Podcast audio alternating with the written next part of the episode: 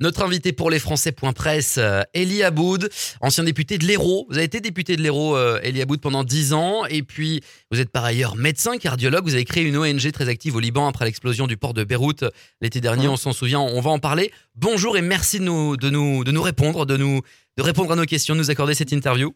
Ben, merci à vous et puis bonjour à tous nos compatriotes français établis à l'étranger et puis ravi d'échanger avec vous. Je le disais dans cette introduction, vous êtes cardiologue et vous avez créé une ONG très active pour le Liban qui en a besoin après l'explosion du port de, Beyrouth qui avait un petit peu choqué toute la planète et des images euh, très très fortes. Est-ce que vous pouvez nous parler pour commencer de cette ONG avant de parler politique? Bien sûr. Bien sûr, c'est aussi de la politique, mais de la politique noble aussi. Vous savez, euh, avant de parler de l'ONG, le Liban, que certains qualifient d'un bout de France au Proche-Orient, a une relation toute particulière avec la France. Vous savez, quand j'étais jeune, moi je suis né dans ce pays, et quand j'étais jeune, on a toujours, que ce soit les enseignants ou même tout le monde, on parlait de la France, on disait la mère patrie. Et aujourd'hui, en France, quand on parle du Liban, on parle du petit frère. Donc, il y a une relation toute particulière entre ces deux pays.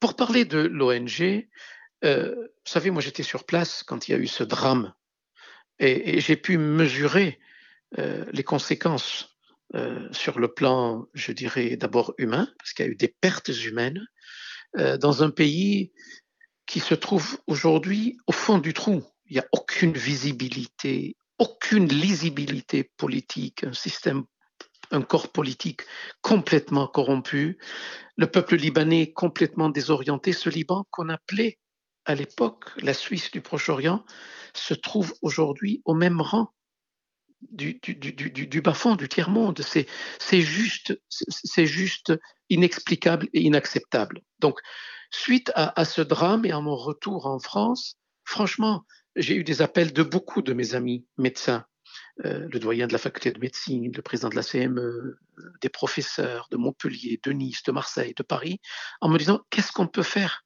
Et, là, on a eu cette idée en commun, collectivement. ce n'était pas une idée personnel, seul. C'est vraiment avec mes amis médecins français.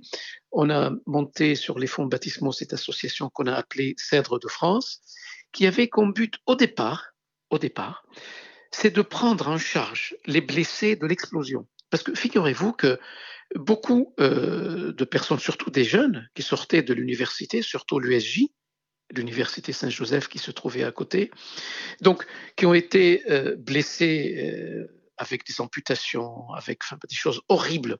Et, comme l'État libanais, par la voix du ministre du Liban, a dit que ne vous inquiétez pas, l'État prend en charge, vous plaisantez, n'importe quoi. Ce qui fait que les assurances, donc les mutuelles, on dit très bien, on fait un transfert de charge. Si c'est l'État qui prend en charge, ben nous, on s'en occupe pas. Sauf que l'État doit beaucoup d'argent aux hôpitaux et que l'assuré, le patient, le blessé, s'est trouvé sans aucune couverture assurantielle. C'est là où on a pu prendre en charge une, trentaine euh, de blessés. Et puis par la suite, aujourd'hui, les choses continuent parce que euh, vraiment beaucoup de collectivités, beaucoup de privés se sont intéressés à notre ONG, à notre association. On a eu des dons. Et à partir de là, on continue à aider avec du matériel médical. On a tout zoomé, on a tout concentré sur le plan médical parce qu'il n'y a que des médecins qui compose cette association. Voilà en gros la philosophie de, de, de, cette association et dans un pays qui a vraiment besoin de nous et, et surtout en termes de santé publique, vous le comprenez.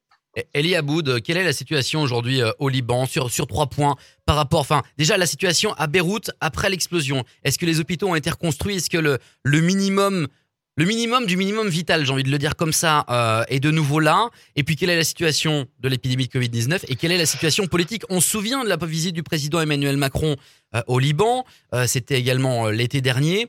Il y avait eu aussi une, un petit couac diplomatique par rapport à des informations révélées dans un journal en France. Mhm. tout à fait. On en est où de tout ça? Bon, trois questions dans votre question. Oui. La première, effectivement, les deux hôpitaux, les trois hôpitaux qui étaient les plus touchés et qui était un rayon de, 2 à 3 kilomètres de l'explosion. Qui est en majorité détruit. Hein. Oui, tout à fait, complètement. Donc le minimum du minimum a été rétabli dans le sens où on a euh, réparé, enfin, il y a quelques blocs qui ont été réparés, le service des urgences, mais bien sûr, le fonctionnement, on est loin, on est bien loin du fonctionnement normal hospitalier, sachant qu'il y avait deux CHU, deux gros CHU, c'est le centre hospitalier universitaire, deux gros CHU qui ont été endommagés. aujourd'hui, on déprogramme beaucoup, très peu de lits, il y a le minimum du minimum, vous l'avez bien dit. La, deuxième question, quelle est la situation sanitaire? Elle est gravissime. Elle est grave, dans le sens où il n'y a, a, pas de schéma sanitaire euh, cohérent. Euh, vous savez, le système public n'existe pas dans ce pays. toute la santé publique est basée sur le système privé aujourd'hui. Donc, avec des mutuelles qui remboursent, avec, vous savez, la dévaluation de la livre, euh, vous achetez les hôpitaux et les patients, quand je dis les hôpitaux, je parle des patients, ils achètent les, les, dispositifs médicaux à un dollar très cher et une livre dévaluée, et la sécurité sociale et les mutuelles remboursent sur une base d'un dollar très faible et d'une livre très forte. Donc, ce qui fait que euh, ça devient impossible. La troisième question, la visite du président Macron. Euh, la, visite du président, il y, a deux équations. Il y a une équation émotionnelle et il y a une équation politique. Pardonnez-moi de présenter les choses comme ça. Sur le, le plan émotionnel, il est clair que moi, le premier, et vous connaissez ma tendance politique et ma famille politique, je salue l'initiative du président Macron, qui a été, eu une réactivité euh, extraordinaire, exceptionnelle même, je dirais. Euh, une grande puissance comme la France, le président d'une grande puissance comme la France, euh, fait une, rend une visite deux fois, deux fois, il visite deux fois ce pays en très peu de temps. Cela prouve effectivement le lien, le lien important, inoxydable, j'ai envie de dire, entre la France et le Liban. Donc, j'ai rien à ajouter à ça. Oui, Elie pardon, pardon de vous interrompre. D'accord, c'est très bien. Les Libanais étaient, euh, étaient ravis. C'était une reconnaissance de, euh, de leur douleur et puis de leur galère supplémentaire avec cette explosion. On va se le dire comme ça, pas se cacher les choses. Euh, derrière, le président Macron émet quelques vœux sur le plan politique. On va, parce qu'on mhm. veut pas créer un incident diplomatique et faire de l'ingérence. Mais il s'est passé, il s'est passé quoi après ça? Oui. J'allais venir. J'allais venir. Alors je vous écoute. J'allais venir. C'est pour ça que je disais permettez-moi de placer deux équations. L'équation émotionnelle, que je viens de décrire. Et c'était très bien et c'était utile? Et l'équation politique. Et là, quel fiasco.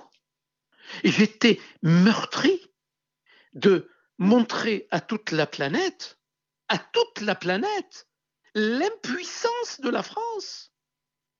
L'impuissance politique de la France. Parce que c'est ça ce qui s'est passé. Aujourd'hui, donc, il y a eu des choses dites, et puis, sur le plan politique, restons sur le plan politique. Un président de la République d'une grande puissance comme la France n'a pas à se réunir avec des petits députés, et je pèse mes mots, des petits députés poussiéreux, corrompus de tous les bords politiques du Liban. C'est pas son niveau, ça. Ce ah. n'est pas son niveau. Alors, il fallait faire quoi? Il fallait, euh, il fallait faire de l'ingérence, il fallait putcher, il fallait renverser, il fallait envoyer l'ONU. Il fallait faire quoi? Il fallait, un, il fallait faire deux choses. Deux choses. La première, on connaît l'influence et la puissance des Américains dans la région. Avant de former ces vœux, il fallait s'assurer, s'assurer du soutien total et inconditionnel des Américains. Ça, c'est de un. De deux, il fallait passer quelques coups de fil à ses homologues européens pour dire voilà, la France a une relation toute particulière et privilégiée avec le Liban, et je veux parler au nom de l'Europe et non au nom de la France. Et là, à ce moment-là, avec le soutien des Américains, le soutien du monde libre, j'ai envie de dire, là, il aurait pu imposer des imposer, des solutions. Vous savez, quand vous coupez les robinets, c'est fini, vous imposez tout ce que vous voulez. Sauf que là, malheureusement, il y a eu des choses dites, euh, et bien dites, et bien formulées, et bien formulées, ce que je disais sur le plan émotionnel. Mais vraiment, il n'y a rien à dire, parce que franchement, j'étais moi-même ému quand je voyais le président, parce que je laisse la politique politicienne de côté je la laisse de côté. Quand je voyais le président de mon pays, la France, déambuler dans les rues de Beyrouth, ma ville natale, et que les gens en face pleuraient, et pleuraient, pleuraient, sauvez-nous, on ne pouvait pas rester indifférent à ça. Donc voilà. Par contre. Mais justement, Elie Aboud, sauvez-nous. Et la solution, c'est quoi? C'est couper les robinets pour obliger le pouvoir politique à prendre des décisions? Et entre autres. Entre autres. Est-ce que c'était pas encore plus difficile pour le peuple libanais de comprendre que des, sanctions sûrement économiques, ça, ça allait encore rajouter de la misère à la misère pour obliger des dirigeants politiques à agir. Vous, vous, savez, les sanctions économiques, vous pouvez les imposer à l'exécutif, mais vous ne les imposez pas au peuple libanais. Euh, d'ailleurs, il y a beaucoup d'ONG et le feu vert a été donné à beaucoup d'ONG d'ouvrir le robinet avec le Liban. C'est facile. Vous savez, c'est pas compliqué. Qu'est-ce qu'il y a? Le système bancaire s'est écroulé. Ça, c'est l'affaire des Libanais. À côté de ça, le quotidien des Libanais, c'est quoi? C'est la santé, l'éducation, le social. Au niveau santé, euh, on aurait pu tout à fait euh, mettre des passerelles entre le, le, le, système hospitalier français et les hôpitaux libanais. Au niveau éducation, on aurait pu injecter des moyens en direct, ciblés sur le, le corps éducatif et, le système scolaire du Liban. Et au niveau social, avec la Croix-Rouge, avec d'autres ONG qui fonctionnent, aller aider directement le peuple libanais. Ça ne veut pas dire les asphyxier mais par contre, faire une pression terrible, terrible à l'exécutif libanais. Ça suffit, ça suffit. Aujourd'hui, les Libanais n'en peuvent plus, n'en peuvent plus, euh, n'en peuvent plus de, de, de, de, leur président, de leur premier ministre, de leur. Mais c'était déjà le cas avant l'explosion, ça, Eliaboud. Oui, d'accord, mais, mais, mais avant l'explosion, à la limite, ils arrivaient un tout petit peu à survivre. Tandis qu'aujourd'hui, vous savez qu'on ne peut plus rentrer, on ne peut plus se faire soigner? Vous savez qu'il y a des gens qui meurent de faim qui, qui, faisaient partie de la classe moyenne du Liban, de la classe moyenne. Mmh. Donc euh, aujourd'hui, la situation, elle devient catastrophique. Elle était très difficile, sauf qu'aujourd'hui, elle devient catastrophique. Vous nous avez dit ce que vous pensiez de l'action du gouvernement par rapport au Liban.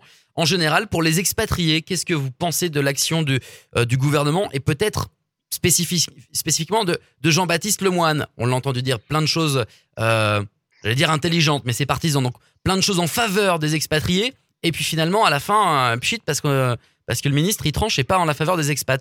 comment vous jugez l'action du gouvernement pour les expatriés sur toute la D'abord, d'abord Jean-Baptiste Lemoyne, je tiens à rappeler quand même, faisait partie euh, de notre famille politique pendant longtemps. Il a été même euh, très actif au sein du groupe des Républicains à l'époque l'UMP à l'Assemblée nationale. Je ferme la parenthèse. Euh, permettez-moi juste quelque chose sur le mot expatrié. Je préfère les mots les Français établis à l'étranger, parce que quand on dit expatrié, parfois, on a tendance un peu, j'ai remarqué, on a tendance à, euh, comment dire, donner l'impression que l'on devrait, qu'on est en train de perdre sa patrie dès lors que l'on part s'établir ailleurs. Et pour moi, c'est vraiment le contraire, parce qu'on est encore plus attaché à la France. Voilà, je ferme la parenthèse. Sur les annonces de Jean-Baptiste Lemoyne, j'ai envie de dire, les annonces du gouvernement, de l'exécutif en France, c'est la même chose. On parle bien, on dit de jolies choses, on dit de belles choses, mais au niveau de l'exécution, euh, abonné absent. Donc euh, aujourd'hui, quand je vois qu'on a eu une baisse au niveau du budget scolaire, on fait du... Parce qu'on pense que les, que les, les rapatrier, que les Français établis à l'étranger sont des gens riches qui ont les moyens mais pas du tout vrai. Et croyez-moi, moi, j'ai voyagé quand j'étais en fonction à l'époque, quand Laurent Wauquiez à l'époque m'avait nommé euh, sur un poste de responsabilité à ce niveau. J'ai pu voyager dans quelques pays et j'ai remarqué que euh, ben, on a beaucoup de nos euh, compatriotes français établis à, à l'étranger qui sont pas du tout aisés et qui ont besoin d'aide sociale. Donc aujourd'hui, on, l'a vu euh, hein, à travers la gronde, notamment euh, par rapport au, lycée français, aux frais de scolarité, euh, l'histoire de l'histoire des tablettes. Mais bien sûr, mais c'est bien sûr. On a baissé de 10% le budget, vous vous rendez compte? Là où, à ce moment, en ce moment, là où il y a des difficultés, puis après sur le plan de santé publique, aujourd'hui avec la Covid, vous voyez comment ça s'est passé. Vous me dites c'est pas mieux chez nous, en France, mais quand même, quand même, beaucoup de Français euh, n'ont pas pu rejoindre euh, la France. Puis il y a un deuxième problème avec la CFE, les caisses des Français de l'étranger. Bon, on est en train de le régler petit à petit, mais vous avez des pays euh, énormes comme le Brésil, l'Argentine, la Russie. Donc il y a juste un ou deux systèmes hospitaliers qui reconnaissent la caisse des Français de l'étranger. Donc, vous vous rendez compte, quelqu'un qui habite à 3000, 4000 kilomètres, il ne peut pas se faire soigner. Donc, on est en train de, euh, rendre les choses un peu plus homogènes. Donc, euh, aujourd'hui, il y a les annonces, et souvent, on présente bien, on parle bien, mais au niveau pratique, malheureusement, il y a un manque. Et moi, je, compte beaucoup euh, sur ces élections, les élections des, conseillers des Français de l'étranger, parce que c'est quelque chose qui est extrêmement extrêmement important, important sur le plan politique. C'est un vrai, enjeu. Ah, on va, on, va, en parler, Eliaboud, mais euh, pour terminer, pour, pour terminer sur euh, les préoccupations des expatriés, des Français établis hors de France, pour reprendre votre formule. les est... auto-entrepreneurs, là par exemple, j'ai parlé, de, parlé des bourses, des lycées français, j'ai parlé de la santé, j'ai parlé de la Covid, mais aujourd'hui, euh, les, entrepreneurs qui montent leur société à l'étranger, ils sont dans les oubliettes. Et on oublie que parfois ces gens-là ont des réseaux avec la France et arrivent à créer même des emplois chez nous en France. C'est quoi, les quoi les principales préoccupations et entre guillemets, pardon, mais les priorités pour les, Français établis hors de France? C'est la vaccination, c'est les aides économiques pour ceux qui ont entrepris?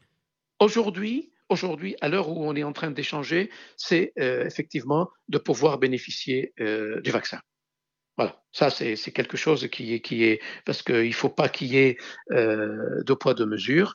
Donc aujourd'hui, euh, tous les Français établis à l'étranger doivent être traités. Vous savez, il y a entre 2 euh, et 3 millions, 2 et 3 millions de Français euh, établis à l'étranger. C'est un, des plus gros départements de France. C'est énorme.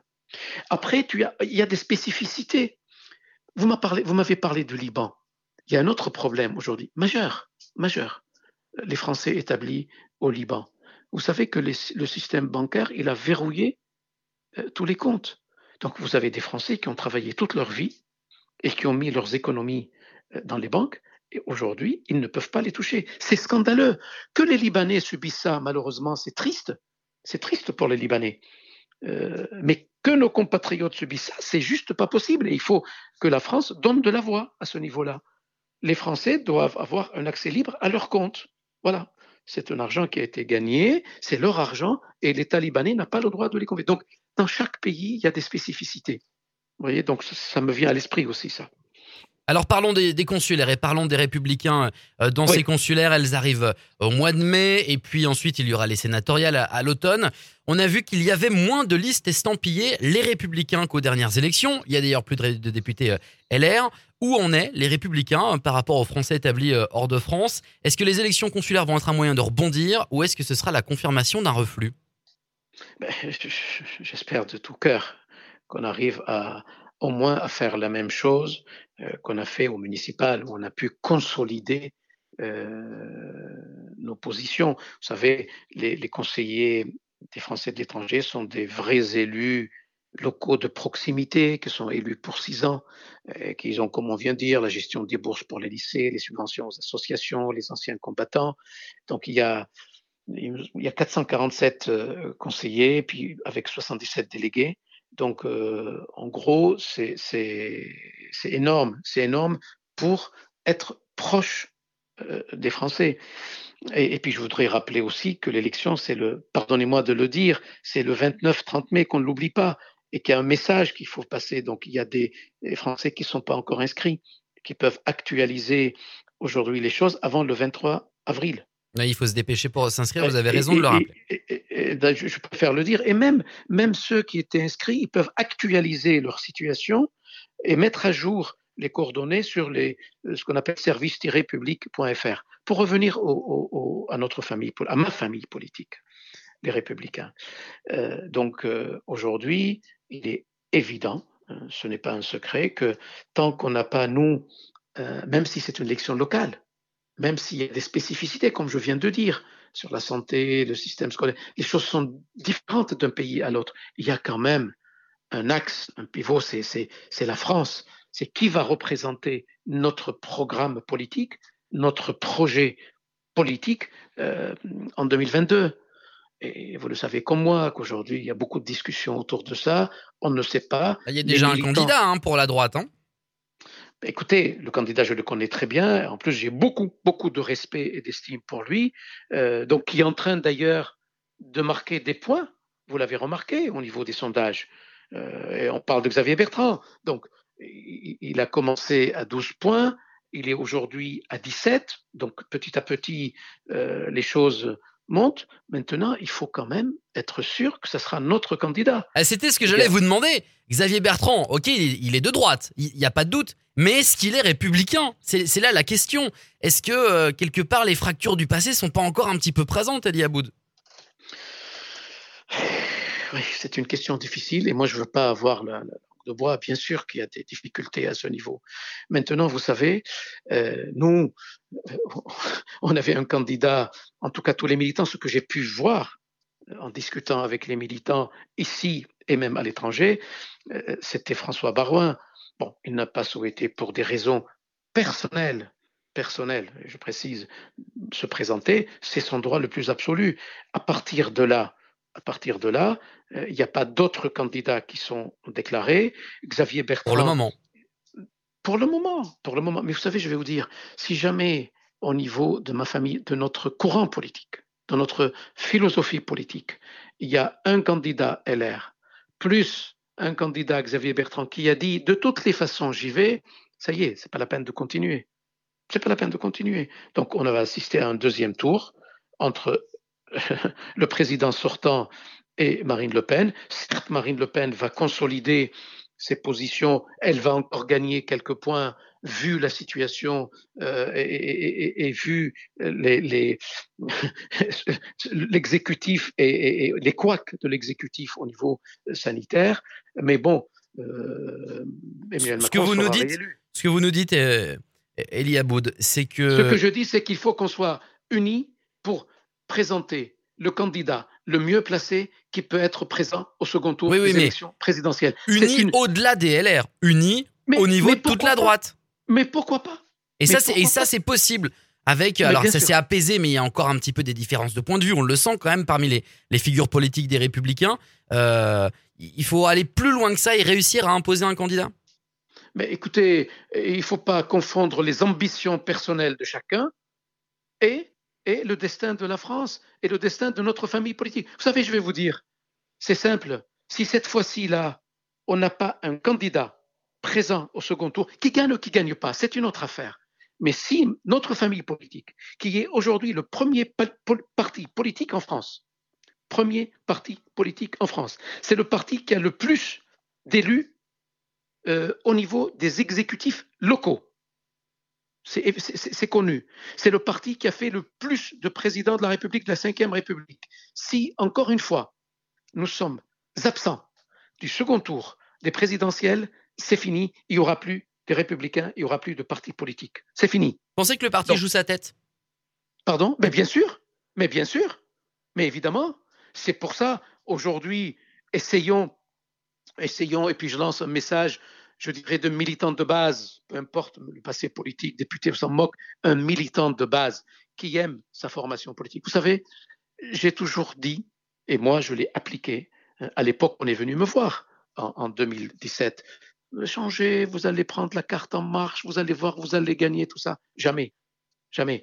Il faut avoir une colonne vertébrale. Vous savez, quand votre parti politique est en haut, il fait de vous beaucoup de choses, et quand il est en bas, il ne faut pas le laisser, comme certains ont fait malheureusement. Alors justement, pour aller, pour aller. C'est parfait. Avec, euh, et, voilà, c'est. Il ne faut pas être avec le vent, comme on dit, être avec le vent, c'est avoir le destin des feuilles mortes, malheureusement. Voilà.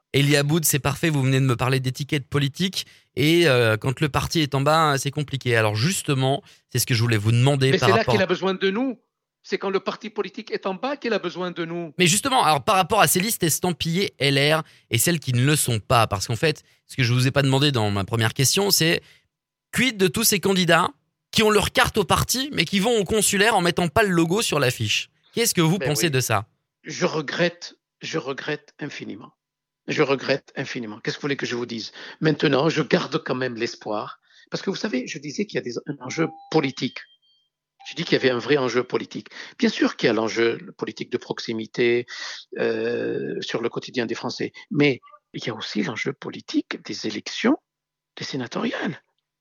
Euh, parce qu'il y a quand même euh, des élections un mois après, des sénateurs des Français de l'étranger. Et je ne peux pas oublier, et je peux être concerné en avant-première, je le dis, et je ne peux pas oublier l'année prochaine non plus, les élections des 11 députés des Français de l'étranger. Vous savez. Alors justement, on va en parler, mais avant de parler des. Zéro député, vous vous rendez compte? Ouais, je sais, mais alors justement, avant de parler des, des législatives, Euh, il y a les sénatoriales.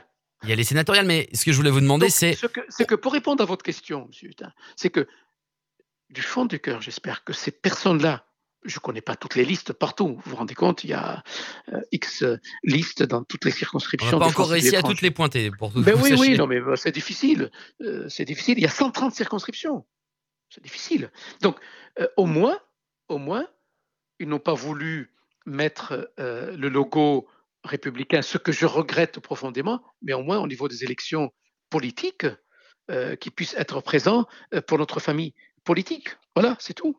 Et qui puisse aussi influencer au niveau du groupe d'études. Vous savez qu'il y a un groupe d'études aujourd'hui euh, pour les Français de l'étranger au Sénat. Donc, euh, au départ, il y avait les sénateurs, euh, mais il y avait, je sais pas, une dizaine, il y a 12 sénateurs. Aujourd'hui, ils sont 45 ou 50. Donc, ça pèse beaucoup à ce niveau. Et je peux vous dire, parce que moi, j'avais présidé le groupe d'études des rapatriés à l'Assemblée, il y a beaucoup de choses qui se décident à ce niveau et un enjeu de pression vis à -vis de l'exécutif. Ce que je voulais vous demander, Eliaboud, c'est est-ce que ça fait pas un peu désordre quand même dans le paysage politique? Vous avez à gauche des gens qui vont assumer d'être en marche sur l'échiquier, peut-être euh, euh, du centre droit, mais surtout à droite, vous allez avoir des candidats Rassemblement National qui vont être sûrs d'être Rassemblement National. Et puis, selon les circos, ça va être à géométrie variable. Bah, on est, on est, on est, on est les Républicains, ou alors ah bah non, on est, on est juste de droite. Est-ce que ça fait pas un peu tâche de pas assumer son étiquette politique? Surtout une étiquette politique, les LR, qui est quand même extrêmement historique. Vous l'avez dit, le plus grand nombre de présidents sur la cinquième, l'héritage du général de Gaulle. Enfin, on va, on va pas refaire l'histoire des républicains, mais est-ce que ça fait pas un peu tâche, ça? Je le regrette profondément. Bien sûr, vous avez raison. Bien sûr, vous avez raison. Et puis, on m'a toujours appris qu'on ne doit jamais baisser la tête ou courber le dos. Et malheureusement, il y a beaucoup qui le font euh, pour espérer, espérer euh, gagner une élection. Mais qu'est-ce que vous voulez? C'est comme ça. C'est comme ça, je le regrette profondément. Maintenant, maintenant, c'est pas du tout pour les excuser. Euh, il faut que nous aussi, au niveau du bureau politique des Républicains, qu'on envoie aujourd'hui un message clair, un programme clair et, trouver la personne. Vous savez, à droite, on a toujours fonctionné en verticalité. C'est-à-dire s'il y avait un chef, il y a un chef, presque j'ai envie de dire un chef à plume et puis tout le monde suit après. Mais les choses ont bougé aujourd'hui. Je ne dis pas de faire comme nos collègues de Europe Écologie Les Verts, avec une transversalité totale et, une, auberge mexicaine. Mais bon, euh, voilà, c'est un peu ça. Entre la verticalité absolue et une transversalité diluée, il y a un juste milieu, c'est qu'on se prépare, qu'on voilà, qu'on montre aux Français qu'on est capable parce qu'on l'a été dans le passé. On l'a été dans le passé. On est capable aujourd'hui de diriger euh, le bateau France avec des gens compétents et à nous effectivement de dire LR seul, on ne peut pas gagner les élections présidentielles. Donc à nous aujourd'hui de trouver le candidat qui peut aussi rayonner au-delà de notre famille politique et aller vers le centre droit. Le centre droit n'est pas, euh, son ADN n'est pas de suivre euh, à vie le président Macron. Vous pensez à qui? Vous pensez à Hervé Morin? Ou vous pensez à Jean-Christophe Lagarde? Ben, ce sont des gens qui partagent quand même euh, notre, notre. Vous savez, le logiciel est le même. On a le même logiciel politique avec Jean-Christophe, avec Hervé Morin, sauf que le curseur, il est un peu légèrement déplacé, légèrement. Ils se disent plus européens nous, enfin on l'est complètement aujourd'hui, même si on découvre aujourd'hui que l'Europe a ses limites. La configuration de l'Europe aujourd'hui comme elle l'est, cette Europe fédérale, a ses limites. Donc entre l'État-nation pur et une Europe élargie à je ne sais pas combien de pays, il y a un juste milieu. C'est là où on peut discuter avec nos amis du centre droit. Puis on a mené tous les combats ensemble pendant longtemps à l'époque de Jacques Chirac, à l'époque de Nicolas Sarkozy. Donc on a à l'époque même donc de l'UDF, on a été ensemble. Donc aujourd'hui, on peut se mettre autour d'une table et travailler ensemble. On a vu les limites d'En Marche. Regardez ce qui se passe dans le pays.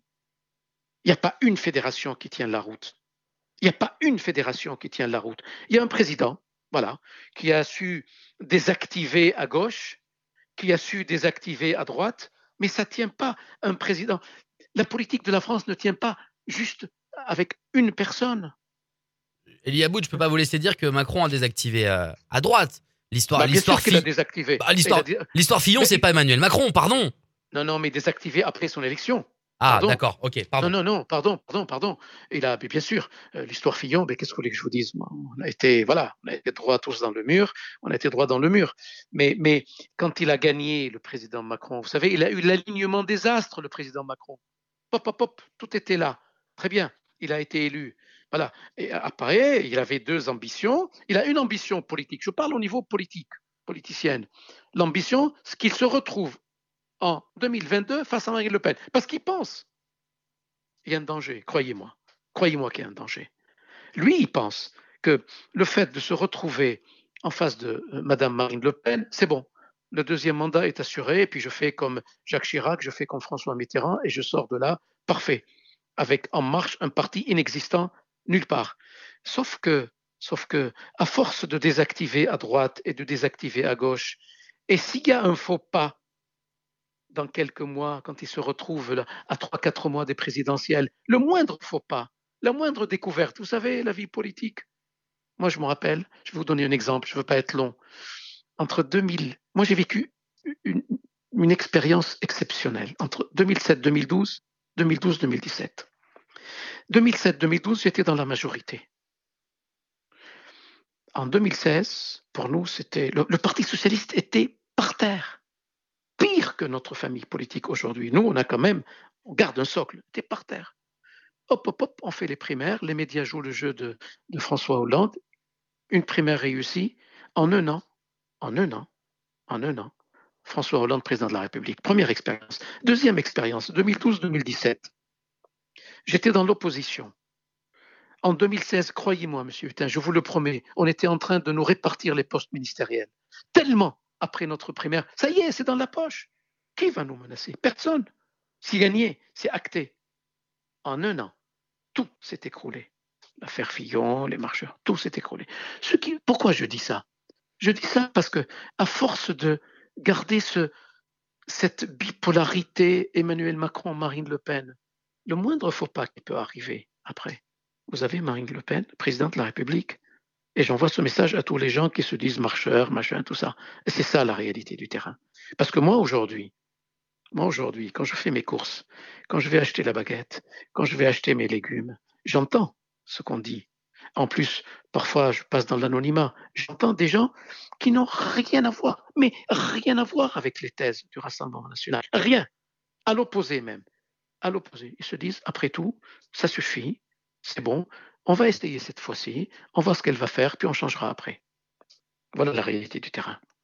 Pour terminer, Elie Aboud, on, a, promis de parler des législatives, donc parlons-en, ce sera donc l'année prochaine. Euh, et certains, notamment des républicains, veulent la suppression des députés des Français de l'étranger. D'autres proposent la proportionnelle, même si on sait maintenant que ça ne se fera pas. C'est foutu, ça, oui. Quel est euh, votre avis euh, qui compte? Parce que vous avez été hein, le responsable de, des Français de l'étranger, et chez les républicains, c'est un poste qui existe plus. C'est un non-sens. C'est un non-sens. Qu'est-ce qui est un non-sens? La suppression ou la proportionnelle? Mais, les deux. la proportionnelle, de toutes les façons, la proportionnelle, maintenant, euh, bah, il, voulait, mettre une petite dose de proportionnelle parce qu'il avait la pression de son euh, coéquipier François Bayrou. On voit aujourd'hui que l'exécutif n'a pas les moyens, ni le temps, ni la possibilité, ni la majorité suffisante pour faire ça. Donc ça, c'est déjà acté. Mais pourquoi supprimer les députés des Français de l'étranger? C'est un manque de respect pour tous nos compatriotes qui sont. Enfin bon, j'ai aucune remarque, je m'en moque royalement, je pense qu'ils ont tous tort et, aujourd'hui, vous savez, les Français, nos compatriotes français établis à, l'étranger, c'est aussi l'image de la France.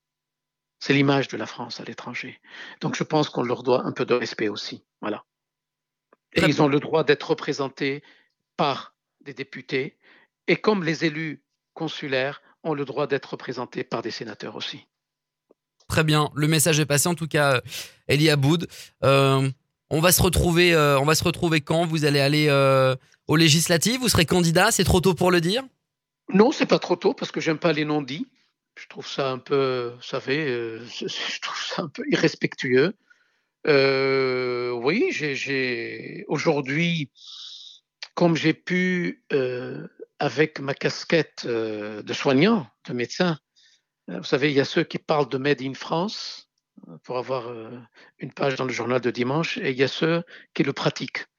Je pense avoir pratiqué le Made in France à l'étranger, euh, beaucoup, j'aurai l'occasion de le dire, surtout au niveau de santé publique avec l'IRCAD. Oui, euh, j'ai pu voir un peu la dixième circonscription, elle m'intéresse beaucoup. Elle m'intéresse beaucoup parce que euh, c'est un peu aussi mon ADN. Je suis né je suis né dans ce pays, je, l'ai quitté à l'âge de 16 ans pour venir en France faire toutes mes études. J'ai retrouvé un tout petit peu les choses après 2017 euh, où j'ai pu tourner dans beaucoup de pays. J'ai un contact très solide avec le tissu associatif, les anciens combattants de beaucoup de pays dans cette circonscription et j'ai envie effectivement de représenter ma famille politique euh, au niveau de cette circonscription. Je le dis clairement, oui, maintenant, je n'ai pas encore eu l'investiture, c'est une affaire, je respecte le, les délais et le timing et le jour venu, j'irai défendre cette candidature auprès de, de la CNI. Euh, donc, euh, et puis on verra. Et vous serez candidat uniquement si vous obtenez euh, l'étiquette de, votre famille politique. Vous n'irez pas en dissident, c'est ça que vous voulez nous dire J'aime pas le mot dissident. Vous n'irez pas sans euh, étiquette alors je, ne vois pas pourquoi et je ne peux pas imaginer deux secondes euh, recevoir un refus de ma famille politique, un refus de ma famille politique pour ma désignation. Je vais vous dire, moi qui ai refusé l'investiture en marche qui me garantissait un poste de député, qui me garantissait, c'était écrit. Je l'ai refusé pour respecter ma famille politique. Je ne vois pas pourquoi ma famille politique va refuser aujourd'hui mon investiture, d'autant que le député sortant à l'époque, pour qui j'ai beaucoup de respect, Alain Marceau, beaucoup de respect, c'est un grand monsieur, a dit clairement que lui, il quitte la vie politique, il ne se représente pas sur cette circonscription. Donc à partir de là, il n'y a plus de débat en tout cas pour moi. Cela étant, nous verrons chaque chose dans son temps. Oui, la décision n'est pas actée, mais vous avez envie d'y aller, on l'a bien noté. Ah, c'est clair, c'est évident. C'est naturel, j'ai envie de dire même. J'ai envie de dire c'est naturel. Voilà. Merci en tout cas, Elie Abou, de nous avoir accordé cette interview. À très bientôt. Merci à vous et bon courage et amitié à tous les Français. Et qu'ils n'oublient pas de s'inscrire. Qu'ils n'oublient pas avant le 23 avril.